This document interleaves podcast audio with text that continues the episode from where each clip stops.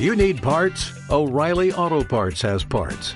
Need them fast? We've got fast. No matter what you need, we have thousands of professional parts people doing their part to make sure you have it.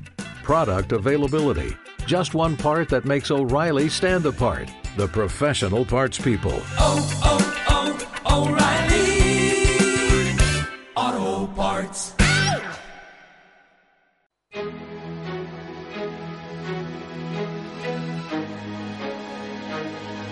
En Radio Intereconomía, la tertulia capital con Susana Criado.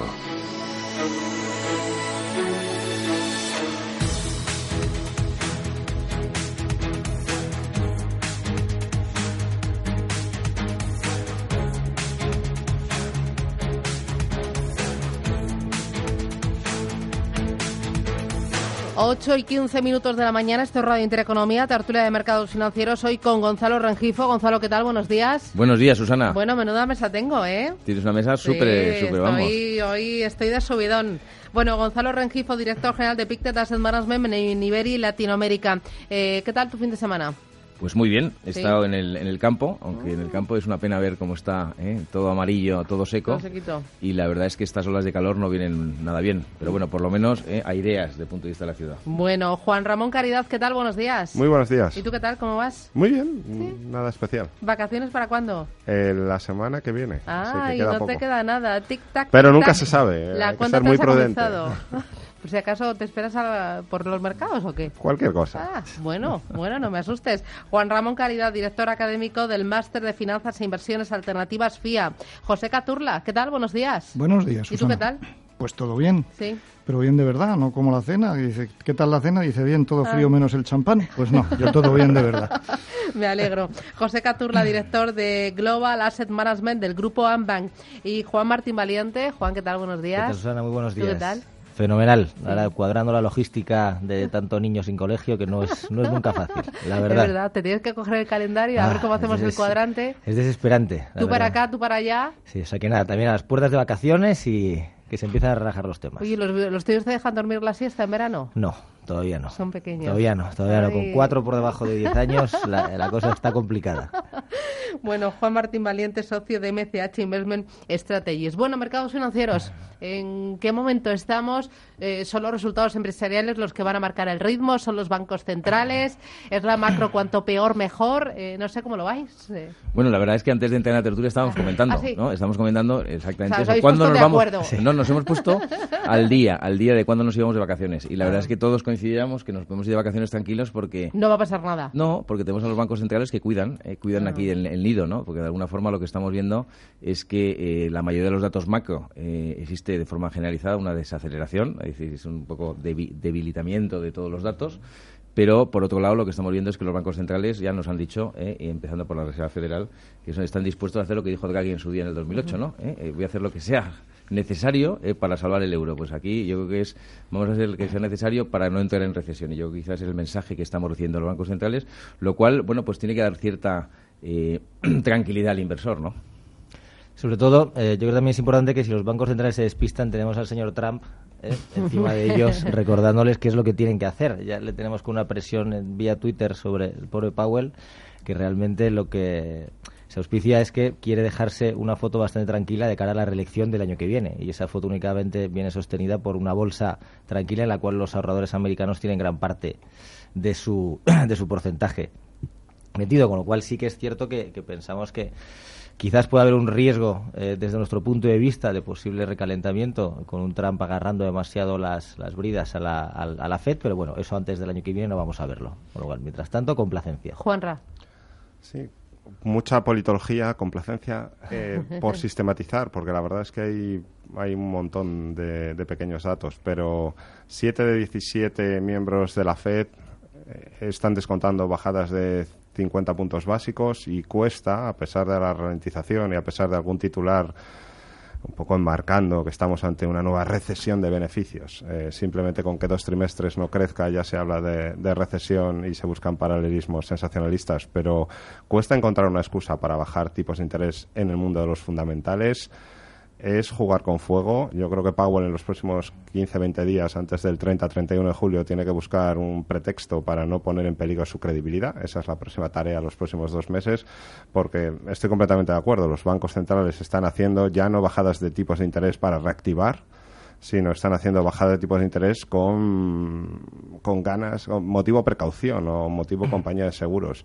Y al final no nos engañemos, esto no está creando mucho crecimiento, no está creando inflación, no está disparando el consumo del crédito, salvo en empresas medianas y pequeñas que hay en Estados Unidos que sí que se está disparando y salvo en la propensión de los gobiernos a gastar dinero, que esos dos últimos son los grandes beneficiados y el perdedor, el ahorrador. Bueno, ¿esto qué consecuencias tiene, no? El hecho de que los bancos centrales empiecen a actuar antes de, o sea, que empiecen a poner la venda antes de, de la herida, ¿no? Eh, y esta dependencia tan extrema de los bancos centrales, eh, cuanto peor mejor, ¿no? Esto muy bueno no tiene que ser. Bueno, en el corto plazo eh, no es malo para los mercados, pero claramente estas cosas se pagan en el medio y largo plazo. Es decir, al final la disciplina, eh, si no se mantiene, yo creo que al final eh, se, se, se, puede, se puede acabar pagando. ¿no? Yo además creo que cada vez más los bancos centrales necesitan echar más leña al fuego para conseguir menos fuego y al final esto se puede acabar acabando terminando en, en, bueno pues como el como el que se empeña en, en acelerar encima del hielo que por más que acelera no la rueda patina pero no no, no, no corre no yo sería eh, sería prudente con esto. No nos olvidemos que hace seis meses estábamos todos en modo subida de tipos. Seis meses. Tampoco el mundo ha cambiado tanto en seis meses. Y ahora el mercado está descontando unas bajadas eh, bueno absolutamente en mi opinión sorprendentes pero es donde está. Entonces muchas veces eh, hay que hay que estar muy atentos Bueno, yo, yo creo que, como decía con Caridad, yo creo que una de las cosas que podemos empezar a mirar eh, clarísimamente es a los fundamentales, a nivel de compañías. Yo creo que es el momento ahora mismo de analizar las compañías los beneficios que están obteniendo. Yo creo que los resultados no son malos. Es verdad que ahora mismo, si hacemos un pequeño mapeo de lo que tenemos enfrente en mercados desarrollados, lo que podemos esperar es un leve crecimiento de beneficios, leve, ¿eh? y a mí me preocupa, o nos preocupa, mejor dicho, en Pictet mucho más lo que va a pasar el año que viene, en donde los eh, crecimientos pueden ser planos. Eh, y volvemos otra vez a mirar, o quizá intentar identificar aquellas áreas en donde sí hay crecimiento, en donde sí que puede haber cierto dinamismo, y nos volvemos un poco a los mercados emergentes. Entonces yo, yo diría que en mercados desarrollados pues vamos a tener un poquito más de lo mismo, vamos a tener un poco, no va a haber mucha alegría, eh, vamos a tener que estar eh, siendo muy, muy selectivos en el de compañía. En cambio, en mercados emergentes, donde el tema de inflación más o menos está controlado, donde vemos crecimientos razonables, ahí sí que hay compañías eh, que están creciendo doble dígito. Entonces, yo, yo a lo mejor distinguiría, por decirlo muy sencillo, tenemos el, el mundo del, eh, del dígito simple, eh, que es el mundo desarrollado, desde el punto de vista de rentabilidades esperadas, y el mundo eh, de doble dígito es de rentabilidades esperadas, que serían mercados emergentes. Pero ¿no? antes me ha parecido escucharte que quizás esperamos eh, recesión en beneficios, que las Bueno. empresas... A ver, a ver, eh, es que eres un poco provocador. Es que he leído esta A ver. mañana un titular que me daba la risa, hablar ¿Ah, de sí? recesión en beneficios porque dos trimestres se ralenticen algo los crecimientos, Ah, vale. me parecía me parecía una broma. Eh, ironía, ironía, perdón. Vale, Eh, con vale, voz vale. de, de aire acondicionado, con voz de aire empezado ahí acondicionado. El corazón a palpitarme de forma No, más... bum, bum, bum, bum. O sea, yo creo que es muy interesante eso que apuntaba Gonzalo. eh, todo lo que está pasando o que veamos ahora este escenario huele a que dólar no se aprecia o dólar, vamos a decir, no débil, pero sí controlado. Y lo que tiene muy buena pinta en esos entornos es todo lo que tiene que ver con, con riesgo, con emergentes. Ahí más que nunca ahora, pongo un ejemplo para que nadie se ría, es un entorno muy de gestión activa. ¿Y por qué digo esto? Porque dólar débil es pro emergentes y con tipos de interés y expectativas de rentabilidad, eh, la verdad que invita. Pero el gran damnificado de lo que estamos viendo cuando hay cualquier dato de ralentización o de guerra comercial no es China, con el crecimiento del 6,2, el último dato, sino son países como Singapur o Corea. El dato intertrimestral de Singapur tiene ralentización del 3,4. Corea, vamos a ver eh, cuando saque datos cómo va. Así que es un tema mucho más ahora de aprovechar ese entorno de dólar controlado débil para añadir riesgo, riesgo más concentrado en la parte de más riesgo, valga la redundancia, y bajar un poquito el peso en activos más tradicionales. Bueno, pero sí. eso se lo estoy diciendo a un ahorrador, el español, que está acostumbrado a renta fija, inmobiliario y ha puesto alguna pata en mixtos y no le ha salido bien. ¿Cómo Bueno. le dices más riesgo mirando emergentes? El Me dan taquicardias ahora. Bajando riesgo en renta fija tradicional. Es que cuando hablamos de riesgo tenemos la- a veces la costumbre de asociar el riesgo a la renta variable y, y yo siempre hago la pregunta, ¿qué tiene más riesgo ahora mismo? Un depósito. ¿Un bono a 30 años o un bono a Sí. 10 años en tipo de interés negativo?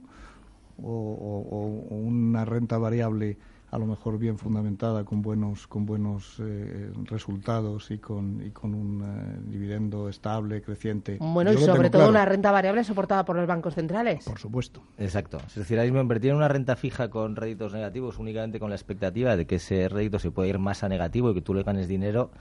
Yo otro día ponía el ejemplo, digo, es como comprarte una casa en la cual el alquiler te renta menos que la hipoteca, pero bueno, tú esperas terminar vendiendo esa casa un poco más cara, pero eso mes a mes te está rentando negativo. Entonces, es verdad que, que hay que eh, de una vez dejar de estructurar nuestra cartera con la base fija de, de una estructura en renta fija que supuestamente era nuestro soporte histórico y empezar un poco a, a darle vueltas, por así decirlo, a esa alocación de activos, seguir diversificando, pero también, como decía Juanra, oye, no, no descartar activos que quizás históricamente los hemos, los hemos visto como más arriesgados y que nos pueden complementar de una forma muy buena la cartera. Susana, yo estoy contigo. Es decir, es muy difícil eh, animar al inversor español, el conservador, a, a invertir en por emergentes. mucho que le digas, Por mucho que le oye, digamos. mira, están soportadas las bolsas por claro, renta variable, el depósito eh, no da nada, en renta fija los tipos están en negativo. Dirá, pero bueno, es que eh, de perder un 0,40 a poder llegar a perder, no sé, mm, infinito, ¿no? En y- bolsa. No, es- está claro, pero más que perder infinito, yo creo que lo que tiene que hacer el inversor español es eh, hacer una cierta analogía. eh, hacer una analogía y, y volverse en España hace a lo mejor 25 años, eh, antes de entrar en el euro, eh, una, una empresa, eh, digo, una economía que está desarrollándose, que empieza a tener eh, cierto, vamos a decir, eh, cierto dinamismo y vemos cómo eh, ese tipo de economías un poquito más emergentes, un poquito más en desarrollo, eh, pues siempre dan muchísimas oportunidades. Entonces yo creo que ahí es verdad que, es, que les va a costar, pero aquí lo que, que pretendemos de alguna forma compartir con inversor conservador es que hay que mirar un poquito fuera de lo que son los activos que toda la hayamos tenido en la cartera, porque es que ya no dan, no dan lo que dan. Pero dicho eso, para el más conservador, pues luego hablaremos. Pero bueno, si no tiene una serie de estrategias que muchas casas que estamos aquí sentados, pues tenemos, que son las famosas estrategias de multiactivo, donde tienes un gestor que es el que de alguna forma se encarga de buscar las mejores oportunidades en distintos tipo- tipos de activos, ya sea renta fija o renta variable, ¿no? Bueno, me voy a ir a publicidad, primera paradita. Volvemos y me explicáis esto de la renta breve. Oye, quiero que miremos al mercado americano. ¿No os da vértigo ya? Publicidad y me lo contáis. Sigue dando.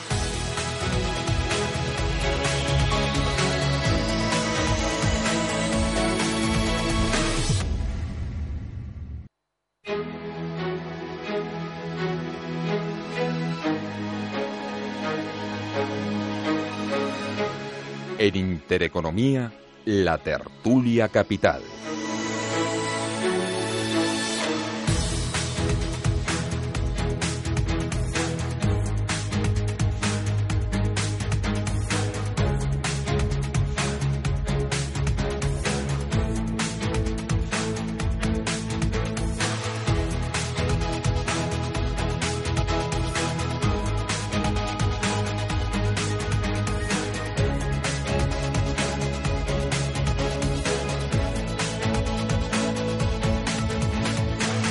Ocho y 29 minutos de la mañana, tertulia de mercados financieros. Hoy con Gonzalo Rengifo, con Juan Ramón Caridad, con José Caturla y con Juan Martín Valiente. Miramos al mercado americano. ¿Quién nos siente vértigo de los que estáis aquí? A ver. Hombre, yo, yo lo estábamos comentando. Yo creo que el, el mercado americano, eh, como decía José, eh, nos sigue dando vértigo, tenemos vértigo desde hace ya tiempo, no es vértigo de ahora. ¿eh? Y lo que pasa es que estamos viendo que, claro, lo que decíamos, Pérez por encima de 20, eh, pues son Pérez que nosotros entendemos que son poco sostenibles. De hecho, nosotros a nivel de, de nuestro último informe de estrategia estamos muy infraponderados en Estados Unidos. Muy Infraponderados en Estados Unidos. Y acabamos de ponernos por primera vez, la única parte que nos hemos puesto es, es sobreponderados o neutrales en Europa, ¿eh? porque nos parece que Europa tiene tanta debilidad que lo que estamos empezando es a, a ver algunas oportunidades a nivel de empresa, ¿eh? no digo a nivel de, de región eh, euro. Entonces, estamos infraponderados en Estados Unidos, neutrales en Europa y seguimos, otra vez lo mismo, Susana, aunque no nos dejes decirlo, eh, sobreponderados en emergentes, ¿no? pero, pero de alguna forma estamos viendo menos oportunidades en desarrollados y más oportunidades fuera de desarrollados. ¿no? Fíjate, nosotros eh, seguimos apostando eh, por Estados Unidos. Es decir, no quizás, quizás no con una sobreponderación muy, muy brutal, pero de verdad, yo sigo pensando que, que como mínimo hasta el verano del año que viene, con el señor Trump aguantando ya no solo los tweets, pero también una política que es, que es fiscalmente expansiva con una serie de medidas que están, eh, bueno, pues Lo estamos viendo, es decir, los resultados empresariales, pese a que los salarios están creciendo prácticamente a niveles precrisis, eh, los márgenes se siguen manteniendo sin un aumento del consumo y esto únicamente es posible con una serie de estímulos fiscales que se le están dando a las compañías. Con lo cual pensamos que a poco que mejore eh, o se mantenga el, consumo y con Trump manteniendo este tipo de medidas, pues puede permitir que las compañías, sin unos números muy bollantes, pero que sigan, por así decirlo, oye, pues soportando las valoraciones actuales. Quizás no estamos, eh, eh, vamos a decirlo así, tan optimistas como hace año y medio con tecnología, biotecnología y demás. Quizás más cautos en ciertos sectores, pero aún así sí que seguimos apostando fuertemente por, por la bolsa americana y, los gestores siguen viendo que no ven problemas en las compañías que tienen en cartera. Mm. Eh, ¿Caturla? Bueno, mm, la verdad es que lo, comentábamos ahora en el, en el descanso. Eh, el comentario para el mercado americano eh, nos vale el mismo que había hace un año. Dice, te da vértigo, pero mm, hace un año también lo, lo daba.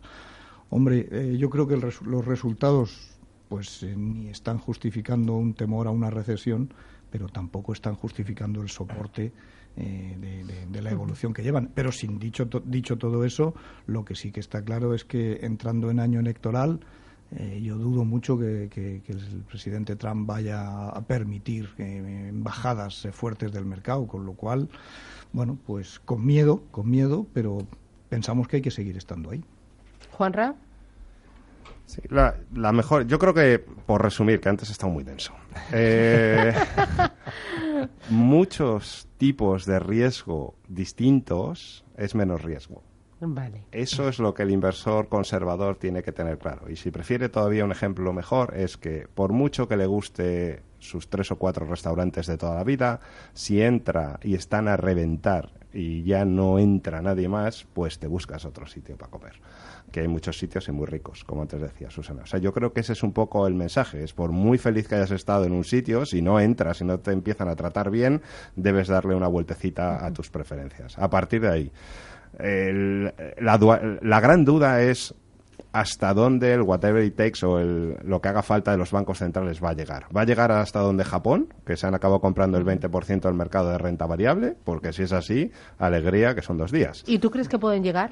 Es que no soy politólogo. Yo, al contrario que otros, pues fui a la Facultad de Económicas y un poco de psicología, pero la politología me la dejé. Pero puede ser, puede ser que lleguen, puede ser. Ahora, fundamentar tus inversiones en jugar a politólogo es meterte en un charco muy chungo. Así que lo mejor y más práctico es decir, qué sectores o qué estrategias funcionan bien con entornos bajos de tipos de interés pues funcionan bien los fondos de fusiones y adquisiciones, porque si hay dinero barato te pagan por fusionarte, pues seguro que vaya a dar alegrías. Funciona bien todo lo que tenga que ver con infraestructuras, con rates, funciona bien el sector residencial inmobiliario americano, funciona bien la renta fija emergente, aunque no te guste, funciona bien eh, y no es una verdad absoluta, no es emergentes o no, es cuanto muchos poquitos de todo esto mezclados en pasta y se comporta mejor que intentar vender uno u otro porque no hay rentabilidad sin riesgo, ya, no, se la han cargado. Eh, hoy antes eh, comentabais que los bancos centrales están dispuestos a hacer todo lo que haga falta, pero ese estar dispuestos y el poner todas las armas a disposición del mercado, eh, el mercado aguanta, pero la economía no chuta, o al menos en Europa, sobre todo, estamos viendo que eso no hace que la gente pida más crédito, que las empresas pidan más crédito, que consumamos más, sino que, entonces, ¿esto cuánto más puede seguir así? ¿O seguir puede seguir todo lo que los bancos centrales quieran y su confianza lo bueno, permita. Pero, pero esto de emitir deuda infinito más allá, ¿no? Y comprar deuda infinito más allá, eh, ¿tendrá consecuencias? ¿En algún momento habrá que parar o no? Graves, porque seguro que los procesos de inversión cada vez van a sectores menos eficientes. Siempre que ha habido excesos de este tipo, al final el dinero acaba yendo a sitios donde no debería, se organizan grandes burbujas y se lía. Y probablemente se lía donde no se ha liado hasta ahora. Pero es verdad que ahora estamos en un entorno completamente, o sea, tipos de interés a más de 20 años en Suiza negativos. El dos años alemán en menos 0,79. El 10 años en menos 0,35, menos 0,40. Es que es Matrix. Y entonces a partir de ahí, pues, yo, vamos, esto que digo ahora me valdría hace 10 años tenía más pelo. O sea, ¿cuánto más? Pues yo estoy con Caturla. Eh, no es un tema de cuándo y jugar a gurú, sino es más de qué cosas pueden no estar muy expuestas a lío. Hombre, yo creo que aquí la, la- la pregunta que se tiene que hacer el inversor es si quiere ver el vaso medio lleno o medio vacío. Si lo quiere ver medio vacío, entonces tenemos muchísimos argumentos para verlo medio vacío. ¿Por qué? Porque uno de los temas que ha comentado Juan Ramón es el tema de, de la deuda. Es decir, si hacemos una radiografía de la deuda de los estados eh, y del apalancamiento de ciertas empresas y ciertos sectores Salimos es- corriendo. es- eh, salimos corriendo salimos corriendo. Dicho eso si lo que hemos medio lleno eh, eh, está claro que dentro de esa diversificación que se comenta eh, hay oportunidades. Entonces yo creo que sí es el momento de diversificar es el momento de entender muy bien como bien decía qué significa riesgo porque todos todos eh, eh, en, en esta mesa hemos vivido la, la- la época de hace muchos años en donde riesgo es, es renta variable y riesgo y no riesgo es renta fija. Y ahora mismo este binomio se ha dado la vuelta. Entonces, intentar convencer al inversor eh, de, de la calle, el inversor minorista, que la renta fija tiene más riesgo de renta variable, quizás la misión que tendríamos que hacer el punto de vista un poco más didáctico eh, y empezar a dar argumentos, porque una compañía que genera o da un, paga un dividendo de 3-4%, que las hay, con un flujo de caja sostenible que las hay en un sector que vende y que puede tener soste- una cierta, vamos a decir, crecimiento de ventas, que las hay, ¿eh? es muchísimo menos eh, eh, arriesgado que invertir en un bono alemán. Bueno, que en un bono alemán. En un bono alemán. prácticamente, que en, prácticamente que en cualquier, que en cualquier bono, ¿no? Realmente la, la renta fija ahora mismo da un poquito de, o bastante vértigo, ¿no?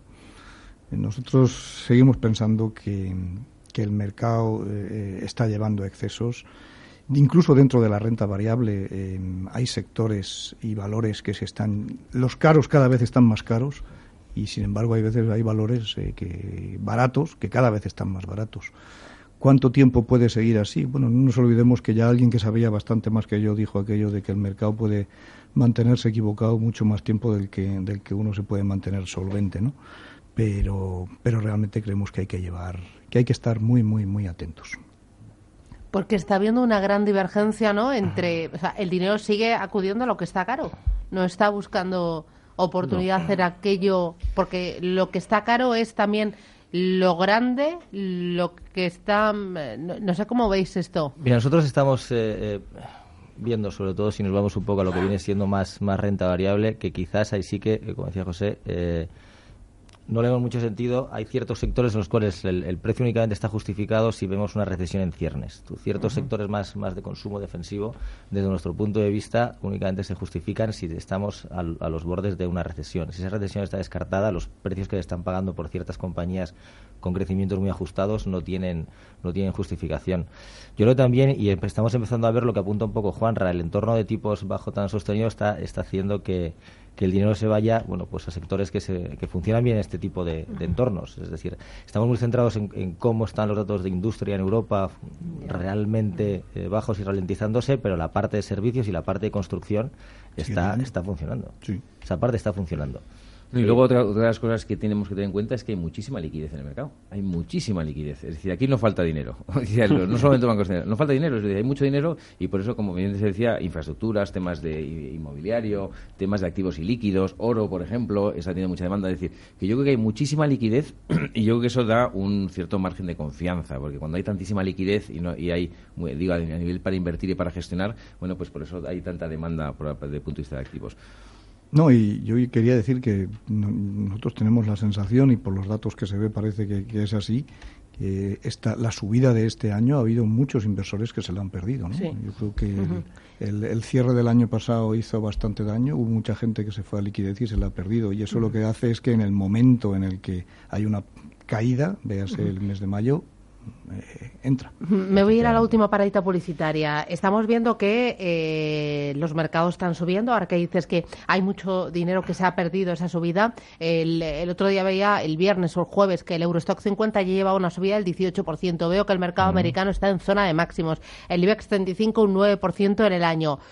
¿Cómo es que los indicadores están en máximos y con subidas algunos de ellos, muchos de ellos en doble dígito? Y al mismo tiempo, cuando yo veo eh, información sobre las entradas y salidas de dinero en fondos de inversión, veo que ha habido reembolsos. Publicidad y me lo contáis.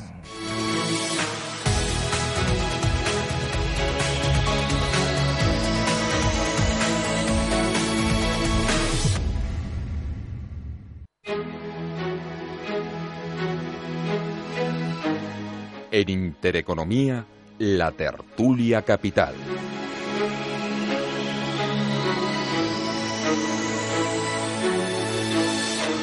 Hoy Tertulia Capital con Gonzalo Rengifo, con Juan Ramón Caridad, con José Caturla y con Juan Martín Valiente. Bueno, ¿me lo podéis explicar cómo es que los mercados están en máximos y hay reembolsos en los fondos de, de inversión? Eh, ¿Me lo explicáis? Si hay reembolsos, sale el dinero. Si sale el dinero, yo entiendo que los indicadores no suben. Estoy aquí hecho un lío.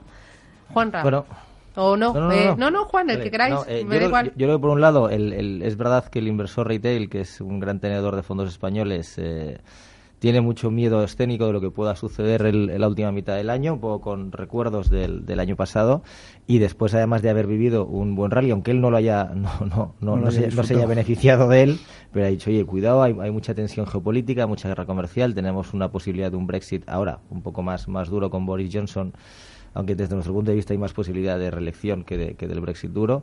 Pero el caso es que hay ciertos nubarrones más geopolíticos desde nuestro punto de vista que de fundamentales que han hecho que la gente esté bueno pues más cauta. Dicho esto, hay mucho nivel, como decía Gonzalo, institucional con, liquidez, hay mucha liquidez en el mercado que yo creo que eso hace por otra parte que, que la parte más institucional esté soportando el mercado.